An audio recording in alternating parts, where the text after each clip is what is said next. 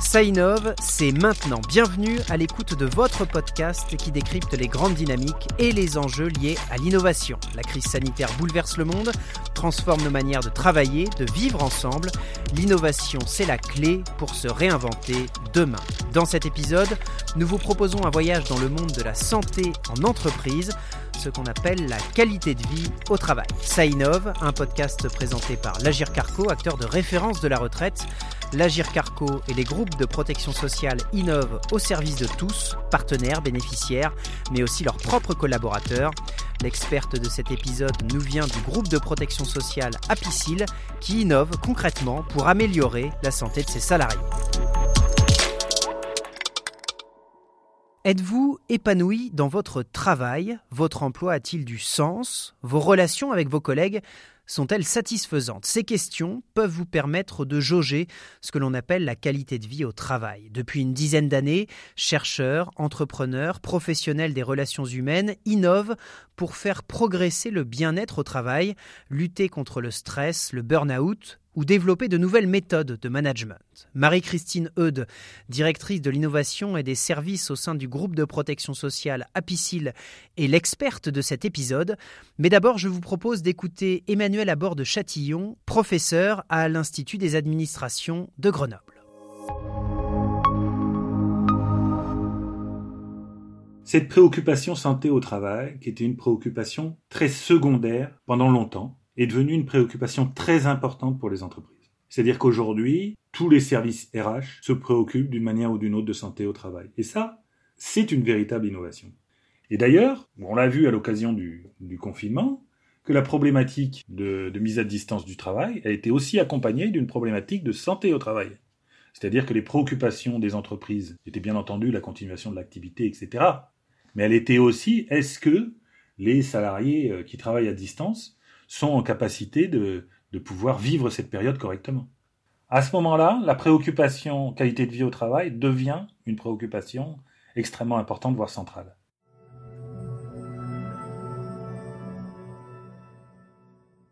Tout le problème quand on parle de qualité de vie au travail, c'est de quoi on parle. C'est pas juste être bien dans son travail.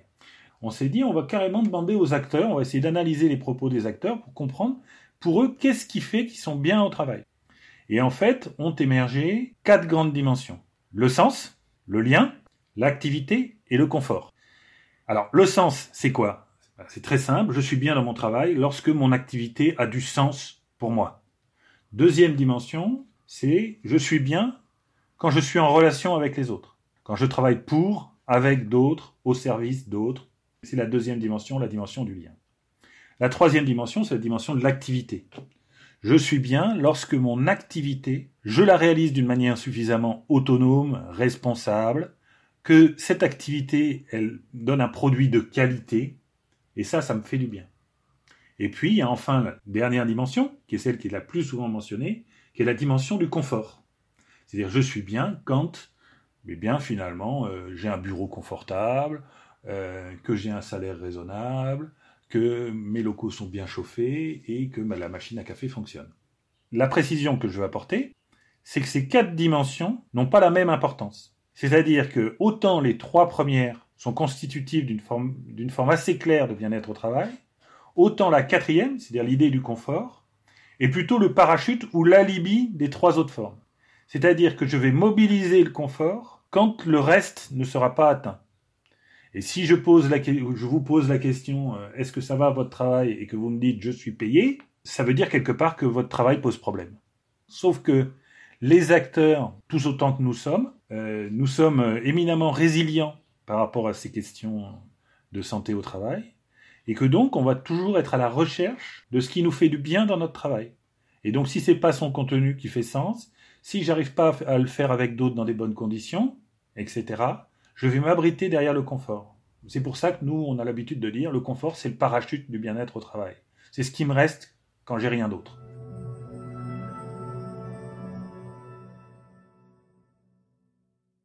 Il y a eu des formes d'innovation organisationnelle ou managériale qui ont été développées. Par exemple, il y a, un, ensemble de choses qui ont été faites autour du management visuel. L'idée que les équipes, euh, on peut à certains moments les réunir autour de nouvelles formes de présentation de l'activité et leur faire échanger sur le contenu du travail, les objectifs collectifs, la manière de les atteindre, les contraintes qui y sont liées, sont des outils qui ont été développés en pensant la performance, mais qui clairement ont contribué aussi à certaines formes de bien-être au travail. C'est-à-dire que vous le voyez, ce type d'outil a pu permettre à la fois de travailler la question du sens, parce que ça donnait des objectifs et une manière de voir commune, à la fois travailler la question du lien, parce que ça permettait de mettre en relation les acteurs autour du travail, à la fois la question de l'activité, parce que ça permettait de la réaliser avec un niveau de qualité qui correspondait aux acteurs, et puis, euh, vous voyez, tous ces éléments peuvent contribuer au, bien-être au travail. En fait, ce n'est pas les outils qui font le bien-être au travail ou la qualité de vie au travail. C'est la manière dont ces outils sont implantés, dont euh, ces outils sont, d'une certaine manière, alignés avec la logique globale de l'entreprise.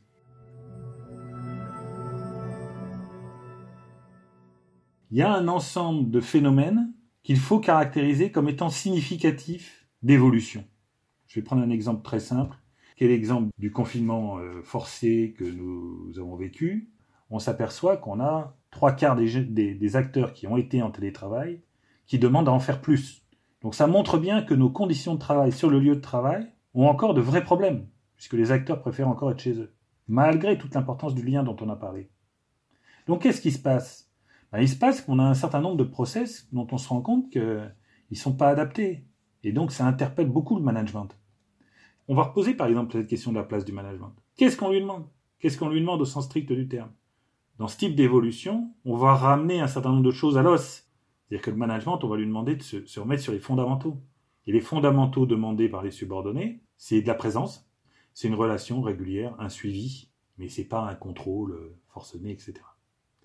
Et là, on s'aperçoit que euh, dans les évolutions qu'on veut créer, toute la question c'est de dire l'individu, il a besoin d'autonomie, il a besoin de mobiliser ses compétences dans son travail, il a besoin d'être lié aux autres, et ça, c'est les conditions de sa motivation personnelle. Donc le travail de l'organisation, ça va être de plus en plus de mettre les acteurs dans les conditions favorables.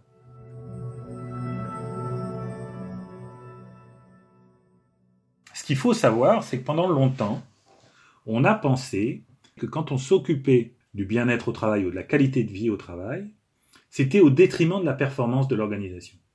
C'est-à-dire qu'en fait, c'était pour que les gens soient bien, mais que finalement, si les gens étaient bien, ben, ils n'étaient pas productifs et que c'était pas compatible. Cette vision-là, elle est encore très présente, hein, elle n'est pas du tout anodine.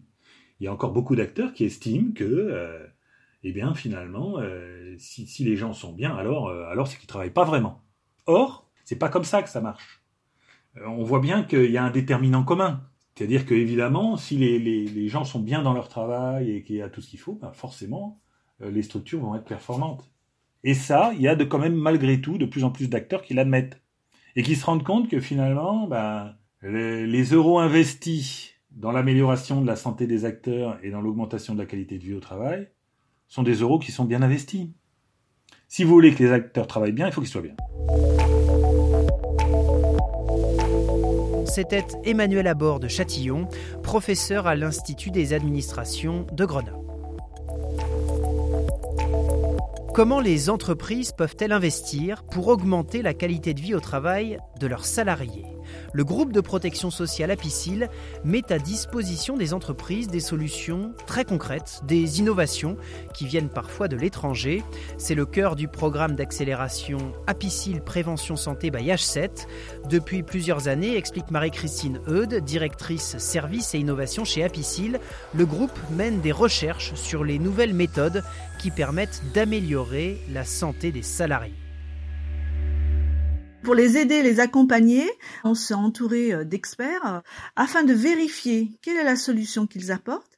Est-ce qu'elle est vraiment adaptée au monde de l'entreprise, comment on peut les aider à développer euh, ces actions, comment on peut les expérimenter, puisque rien de tel qu'une une parole d'entreprise qui a déjà expérimenté pour pouvoir démontrer que la solution est pertinente.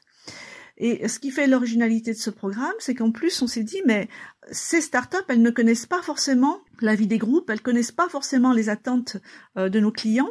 Et pour les aider, on va créer un team parrainage. Et ce team parrainage est composé de marraines ou de parrains, qui sont des collaborateurs du groupe qui permettent de donner leur vision, leur vue de comment ça se passe dans un grand groupe. Et puis, euh, en fin de compte, le groupe Apicil est aussi une entreprise, donc euh, on essaye aussi de systématiquement, quand on le peut, tester nous-mêmes nos propres solutions, puisque ça nous permet aussi de pouvoir euh, reprendre la parole à des collaborateurs qui ont testé pour pouvoir apporter des, des améliorations. Vous venez d'écouter Sainov, le podcast qui vous parle des grandes dynamiques et des enjeux liés à l'innovation. Une série produite par l'Agir Carco, acteur de référence de la retraite. N'hésitez pas à noter l'émission, à nous laisser des commentaires. On a hâte de vous lire.